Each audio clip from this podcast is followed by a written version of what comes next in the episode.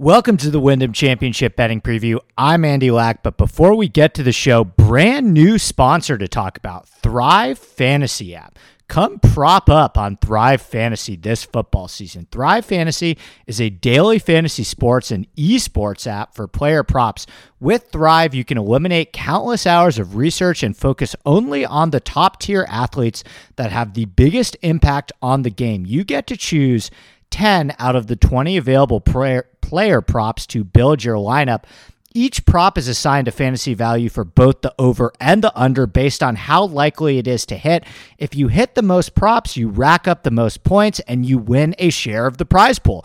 Thrive has over 140,000 guaranteed in prizes for NFL Week 1, which is right around the corner. The contest that I will be playing in is Thrive's featured 100K guaranteed contest. That's only $20 to enter, and first place takes home 20K. But if you use promo code Andy, that is promo code Andy, made it very, very easy for you. When you sign up today, you will receive a 100% instant first deposit match up to $100. So whatever you deposit will match you. If you want to deposit 20 just to enter enter that featured contest, an extra 20 will show up in your account because that is how we do things at Thrive Fantasy. It's very simple. They have golf, they have football. I plan on playing both, but basically, you get to pick your favorite over unders on a golfer or football player's fantasy points. Enter your lineup into a contest, play against people like me, and if you choose correctly, you win. It is very easy and very simple to play. And with promo code Andy, you are getting free money to play with. So, once again, Download the Thrive Fantasy app on the App Store or visit thrivefantasy.com. Make sure you type in Andy under the promo code when you sign up, and boom, double your money in your account from what you deposit. You're good to go, and you can play against me to win even more money. So, thrivefantasy.com, Thrive Fantasy app on the App Store, and use promo code Andy for a 100% instant match on your first deposit. Let's get to the show. Okay, the Wyndham Championship. I'm recording this at noon Eastern on Sunday. Welcome to the show, everyone. Looks like it will be a solid week for me at the St. Jude's if Bobby Mack can stick around in the top 30 and Martin Laird can stick around in the top 40. I kept a very light card and basically just went heavy on those two guys as I think those guys were undervalued. I used them in DFS. I bet their finishing position and if they hit, I'll have a great week. If not, won't be a great week, but they look good as of now, and maybe Scotty Scheffler can make something happen. Not really counting on it, though. I am never, ever, ever, ever going to play a 25% Harris English. If he beats me, he beats me. It is against my creed as a human being to play a 25% Harris English. Clearly, I may need to rethink my creed because he was 20% of the Travelers too when he won. So it's basically been a really good summer for the chalk. Your Hank Lebiodas and your Cameron Tringales of the world.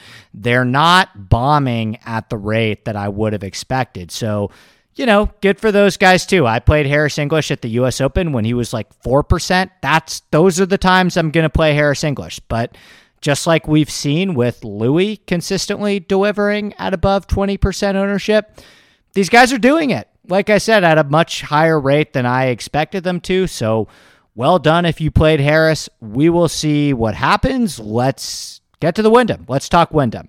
Okay. The Wyndham Championship. This tournament was founded in 1938 as the Greater Greensboro Open. The PGA Tour has been coming to Greensboro for a very long time, and there's a lot of cool history at this tournament. Sam Snead won this tournament at 52 years old in 1965.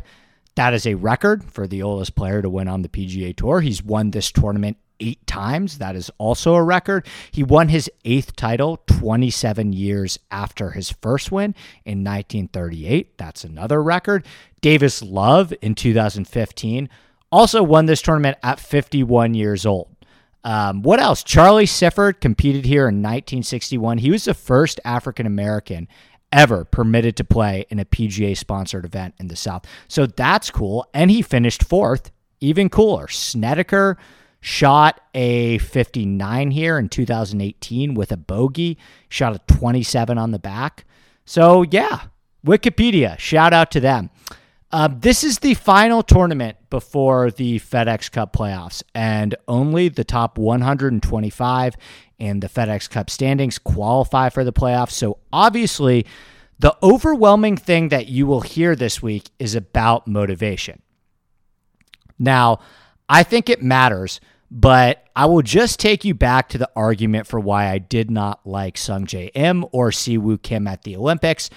It's an old NFL phrase must win does not mean will win. In fact, in the NFL, if you have faded teams against the spread in must win situations, you have been profitable. Now, I don't think that's a perfect analogy for what we have here. I do believe that there is probably something to thinking that maybe if you're playing a matchup between somebody who is 70th in the FedEx Cup standings and somebody who is 130th in the FedEx Cup standings, and both of them make the cut on the number but aren't really in contention, would the player who is 130th in the standings maybe be a little bit more inclined to give their best effort out of contention on Sunday?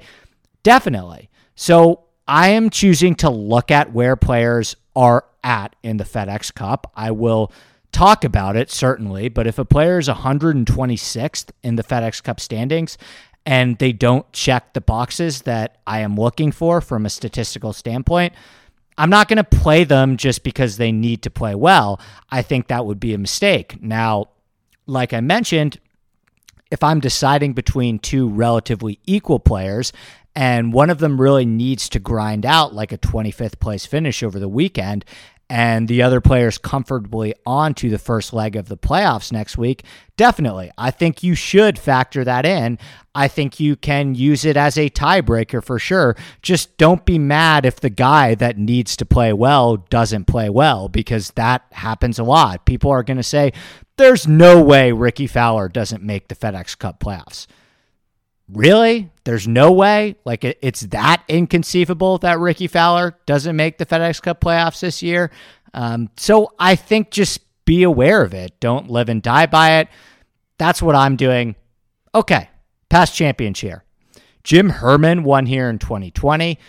JT Poston 2019, Brandt Snedeker 2018, Henrik Stenson 2017, Siwoo Kim 2016, Davis Love 2015, Camilo Villegas 2014, Patrick Reed 2013, Sergio Garcia 2012, Webb Simpson 2011 all of those winners were at least in the last six years above 17 under, and more recently, like Herman won at 21 under, JT Poston won at 22 under, Brandt Snedeker won at 21 under. So you typically need to get to around 20 under at least to feel safe. And it's worth noting that seven of the last 10 years, the winner has been higher than 80 to 1. Um, Snedeker won at 28 to 1, Stenson won at 14 to 1, and Sergio won at 40 to 1. But we've had a lot of long shot winners here over the years. And just in a vacuum, I think the reason for that is that this course is easy. When a course is easy, it brings more guys into play. When a course is harder, that tends to weed out the worst players. This course is very easy, uh, depending on the conditions, I guess. But that's kind of what you have at Sedgefield Country Club Let's talk about Sedgefield Country Club. Sedgefield Country Club has been the host course on and off since this tournament's inception. It was held at Forest Oaks from 19, 1977, excuse me, to 2007, but it's been back at Sedgefield since 2007. It's a par 70 measuring 7,127 yards. It is a Donald Ross design. Donald Ross has also designed Eastlake, Detroit Golf Club, Plainfield Country Club, which held the 2011 and 2015 Barclays. There is a Donald Ross filter on Fantasy National if you want to attempt to identify players that play well on Donald Ross courses. I gave a bit of an overview of what to expect with the Donald Ross course when I talked about Detroit Golf Club a few weeks ago. But the main thing with Ross is the green complexes. And it's a bit more exaggerated at a place like Pinehurst or Seminole, where just good luck. If you aren't in the right quadrant, it's an easy three putt if you can stay on the green even. And a lot of the time you're running off the green if you're not hitting the green in the right spot. The greens here definitely aren't as pronounced and sloping and beguiling as kind of the famous turtleback greens at Pinehurst, but they are still Donald Ross greens. And I was wondering why three putt percentage here is higher than normal because it's not like these greens are super giant by any means or anything. But Donald Ross doesn't tend to make it all that easy for you when you get on the putting surface. So, not to step on the stats section, but I do have a very small weight on three putt avoidance. I really think that lag putting might matter some this week. The greens are also champion Bermuda, which run a little bit faster than your regular Bermuda grass greens. And we see these type of champion Bermuda grass at Quail Hollow, at TPC Southwind last week. So that's nice. They get to play the same service two weeks in a row. If you played at TPC Southwind last week, the rough is two and a half foot Bermuda as well. Again, like we saw at TPC Southwind, it's just a very typical Carolina golf course. It's a short par 70, 6,000 square foot greens, so they are not incredibly tiny greens by any means. They are on average definitely bigger than what we saw last week at TPC Southwind. Greens in regulation percentage here is actually way higher than tour average. It's 71% compared to the tour average of 65%. That doesn't mean that strokes gain approach is less important, though. Like every single one of last year's top 20 players gained strokes on approach. But this is still not a course where I will particularly be looking at like greens and regulation gained, uh, where there's this huge advantage to those who hit a ton of greens in regulation. I think most people will be hitting these greens in regulation. It just depends where on the green you hit it. And I'll touch on that more with the stats.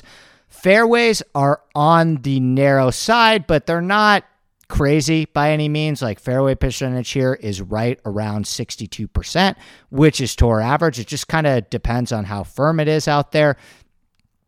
You really want to capitalize on the front nine. I think is also worth mentioning. The front nine is a lot easier than the back. And pretty much just to put a bow on this course, I guess you could say, like I mentioned, its biggest defense is probably the Donald Ross greens and all of the undulations and runoff areas that come with that. But if it's soft, this course is really easy, and players will not be getting the full experience of those slopes on the greens exactly what we saw at Royal St. George's. For the course to have its true character, it has to play firm and fast. If it's soft, then the balls aren't going to be running off the greens and into the bunkers as much. And it's going to be a lot closer to target golf and play very easy, which is what has been over the past couple of years at the PGA Tour because the PGA Tour likes birdies and they don't want players to complain. I would encourage you, if you are weird like me and into that stuff, check out the No Laying Up podcast with Peter Kostis. They do an incredible deep dive on how the PGA Tour sets up courses and how that pretty much benefits the same skill set every week. I think it's fascinating. They identify an issue that I think is pretty problematic, but I also recognize that I am in the vast, vast minority in terms of people that actually care about that stuff and like the purity of golf courses and them playing how they were meant to be designed. I recognize that no one else cares. That's fine. I get it. So let's dig into what I am looking for this week. Birdies. Over the past couple of years, this course has ranked as one of the easier courses on the PGA Tour. I think 30 players finished at 10 under par or better last year, and 47 players finished at 10 under par or better the year before. The cut is generally around minus two or minus three, and you have to get to 21 or 22 under to win this tournament. So, anytime we are talking about low scoring, I'm going to be looking at birdies or better gained and opportunities gained not rocket science, right? Like we're looking for players that thrive and are more comfortable going low in easier scoring conditions. It might be a good week to bring back average strokes gained per round in easy scoring conditions to try and identify some of those players. I certainly will be when I make a separate mixed condition model. So, as I mentioned with this course, while the greens aren't by any means difficult to hit, being an accurate iron player is still very important because you want to be putting from the right spot. You don't want to be above the hole, and the statistics bear that out. on average, top 10 finishers have gained four strokes on approach here. Every single one of the top 20 on the leaderboard last year gained on approach. Herman gained 5.9 strokes on approach last year. JT Poston, who won in 2019, he was first in the field in approach. Snedeker in 2018 was third. Stenson in 2017 was third. Siwoo Kim in 2016 was fifth. If you look at the five year average strokes gained of winners, off the tee, they've ranked 28th. Approach, they've ranked 5th. Around the green, they've ranked 22nd. And putting, they've ranked 18th. But like I mentioned last week, approach is king every week. So you have to get a little bit more specific here. And I think looking at the proximity distances was kind of interesting to me and kind of helped me say, okay, how can we hone in a little bit more and try and differentiate? The one thing that stood out to me is that 28% of shots at Sedgefield come from 150 to 175 yards. Now, the tour average for that is 20%. That is a massive difference, and it is the only yardage range where Sedgefield's rank is really above average. So 125 to 150, 175 to 200, and 200 plus, they're all right around standard to tour average, but then you just have this massive bump where so many more of the approach shots are from 150 to 175. And a big reason for that is that many of the par fours are a very similar length. So, eight of the par fours on this course measure between 400 and 450 yards. That is a ton. So, I think it will be awfully important this week to look at players who have done well from 150 to 175, as well as players that perform well on those short to medium length par fours.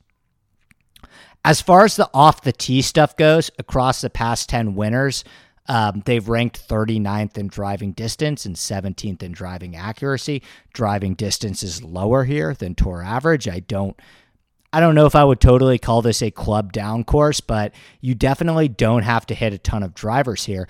And we're talking about a place where Patrick Reed and Webb Simpson and Brandt Snedeker and JT Poston and a 51 year old Davis Love have all won at. It's really, really hard to make an argument that distance matters that much here. Uh, reading a quote from Henrik Stenson, he didn't hit driver here at all. Like, I actually think he may have won this tournament without even carrying a driver. Don't quote me on that, but here's the quote that I'm referring to. He says, have left the driver out this week, strong three wood, four wood, and two iron, putting myself in position and trying to stay out of the Bermuda rough. If you do that, you have pretty short clubs and you can be accurate with your second shots you get a lot of eight and nine irons and wedges in. There you go. Ding, ding, ding. That 150 to 175 range. That's an eight iron. That's a nine iron. That's a pitching wedge range for all of these guys. And here we have Henrik Stenson agreeing with that and saying, like, that's what you need here. It's a lot of that um, because all of the similarly lengthened par fours and two of the par threes measure 174 and 175 yards. So that's another thing to really consider this week. But getting back to my initial point, though, I do think it's important to hit the fairways. There was a decent, a pretty decent, I should say, correlation between strokes gained off the tee here, where, you know, guys who play well are generally gaining in that category, not as much as they were on approach or putting. But listen, anytime you have sticky two and a half foot Bermuda rough, guys are going to tell you you want to be in the fairway here. So I'm looking at some off the tee stuff, but not necessarily fairways gained or good drives gained or kind of any ancillary off the tee stats. I think if you just keep it simple with off the tee and then really load up on approach and proximity and birdies are better and opportunities gained and Bermuda putting, that's what I would do personally. That's where I would go. As far as short game, it's never going to be a huge thing that I look at at such an easy course with easy greens to hit. I'd rather look at three putt avoidance and short game here. These guys are hitting 72% of their greens. If you are having to rely on your short game too much here, you are most likely not contending at this tournament. In fact, the top three finishers last year, Jim Herman, Billy Horschel, and Kevin Kisner, they all lost strokes around the green. So that kind of tells the story with that. Instead, like I mentioned, I just throw some three putt avoidance in there because it's more likely that when they hit a bad approach shot, they are just going to have a really hard putt than a chip. Of course, if they hit a really bad approach shot, they will have a chip. But again, that player is not really doing anything for you anyway. Um, so there you go. What else? Um, strokes gained putting Bermuda, or even more specifically, looking at players who've played well on Champion Bermuda, like I mentioned, TPC Southwind, Quail Hollow, Jackson Country Club, all of those places, very helpful to look at. Bermuda is a grainy surface that certain players are just more comfortable on than others, so definitely worth looking at. Donald Ross courses, as I mentioned, there is a Donald Ross filter on Fantasy National, although I have a very strange memory that I made a joke about how all of the guys that rated out amazingly on Donald Ross courses all bombed a couple weeks ago at the Rocket Mortgage. I, I know Webb bombed, and some of the other Donald Ross guys are like Snedeker and Siwoo, and I don't think those guys played great either. So I'll look at it, but as I've mentioned, Donald Ross isn't like Pete Dye. I think that's why he's a better designer than Pete Dye. He doesn't really tend to recycle stuff. Like I said, his greens are always very undulating, but it just really depends. Like, I don't think that this course is very much like Oak Hill or Pinehurst at all. It's just way too easy and set up so much differently. And even a place like Detroit Golf Club, Sure, maybe a little bit because they're both easy, but even so, different grass type, different rough. Detroit Golf Club has a lot of rough around the greens, and Sedgefield has a lot of runoff areas. So I'll throw a very small weight on it in a mixed condition model, but definitely not something I'm living and dying with. East Lake, I think, is a fair comp course, even though it's definitely harder than Sedgefield, but at least visually it's similar. I think for comp courses, if you're going to do any of that stuff, just shorter, easier Bermuda courses like Waialae, I guess. I think I think Sawgrass and TPC Southwind are kind of a little too hard and they have too much water. Where this is like just hit the fairway, hit some tight wedges, and I think you'll be good to go. I do think that maybe some experience like any classical Donald Ross course, the more you play it, the more you learn about it because he's such a good designer and he leaves so many hidden nuggets within his designs where there's some nuance and that's why you see players that love his courses every year play well, like Snedeker and Webb and Davis Love, that they play here every year and they know exactly where to hit it and where to miss. So, yeah, I think guys who've played well here, I like it. I think it probably helps. But in a total vacuum, if we're just going to completely narrow it down, I think you can hone in on players that are awesome from 150 to 175, good Bermuda grass putters, and guys who make a bunch of birdies and maybe thrive in easy scoring conditions. I think you're going to be in really good shape if you kind of just look at those three things as kind of your main criteria if they're accurate off the tee and a good lag putter and good on short to medium length par fours and maybe have some nice Donald Ross history, that's all great bonus. But I don't think this week should be very hard. In theory, it's golf, so take that statement with a grain of salt. But a lot of weeks, I break all this stuff down and I provide a bunch of angles and I kind of try and hone in on stuff. But a lot of the time, I'll do all this digging and kind of come to the conclusion that well, there's actually a lot of different types of styles of players that could win here. And I feel like Sedgefield feels very specific to me.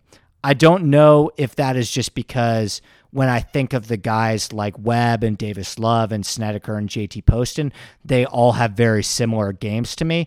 But all those guys are really good wedge players and really good Bermuda putters. So there you go. Maybe it's not worth overthinking. But here's what the model shot out. So First one is all of the metrics that I talked about. And the top 10 in that were number one is Louis, who's just on an absolute tear right now and, and rating out number one for me almost every week. Two is Kokrak. Three is Lucas Glover. Four is Hank Lebioda. Five is Kevin Streelman. Six is Sam Burns. Seven is Harold Varner. Eight is Brian Stuard. Nine is Adam Schenk. 10 is Hideki Matsuyama. I just named 10 guys that I literally never played. So we're going to have to navigate that somehow. The second one I wanted to the second one I wanted to just get a feel of the player that I think would work here. So I did course history, history at Donald Ross courses, small weight on that, Bermuda putting, and easy scoring conditions. So just kind of all of the I wanted to filter out and just find some of the players that were fitter fitting all of the characteristics of that type of guy that we're looking for here. And the top 10 were not surprisingly number 1 is Webb Simpson who seems to be tailor made built for this course. Number two is Kevin Kisner. Number three is JT Poston. Number four is Brian Harman. Number five is Patrick Reed. Number six is Sungjae Im. Number seven, Patton Kizzire. Number eight, Zach Johnson. Number nine, Sam Burns. And number 10, Jason Kokrak. So you have guys like Kokrak and Sam Burns that are they're everywhere. They're rating out extremely well for me. But anyway, let's get to the early leans. I do not have a ton of guys that I can confidently say that I'm committed to at this point, other than two players um, who I both wrote up in my Rotoballer article that I that I wrote yesterday. I want to wait, and I I know I say this a lot of weeks, but I like having all of the strokes gain metrics from TPC Southwind. And I know Barracuda doesn't have strokes gain, but I like having all that data at my disposal. So I didn't want to do too much on some of the guys that are in contention at Barracuda or are still playing um, the FedEx St. Jude's because I that Sunday round matters to me. I think it's a momentum builder. I I, I want to have all of the stats at my disposal from that tournament if a guy is playing the prior week. So keep in mind the guys like Louis and Webb and Zalatoris and Sung Jae and Patrick Reed and Adam Scott and Hideki and Kokrak and Burns, like all those guys that are playing in the FedEx St. Jude's field, I still have to really dig into. But the one guy that I can confidently say that I, I am probably going to get there with. And this is just a guy that I bet all the time. He's it's very on brand for me. But I am just such a sucker for Russell Henley. And I look at what he's done here. Finished ninth last year, uh, 31st, 46 in his other starts. Okay, whatever. But he's number one in this field in average strokes gained per round in easy scoring conditions. He's positive on Bermuda grass greens. He really had it going there with a 13th at the US Open and a 19th at the Travelers. He contended at both of those tournaments. So his performance there, in my opinion, you see 13th and 19th.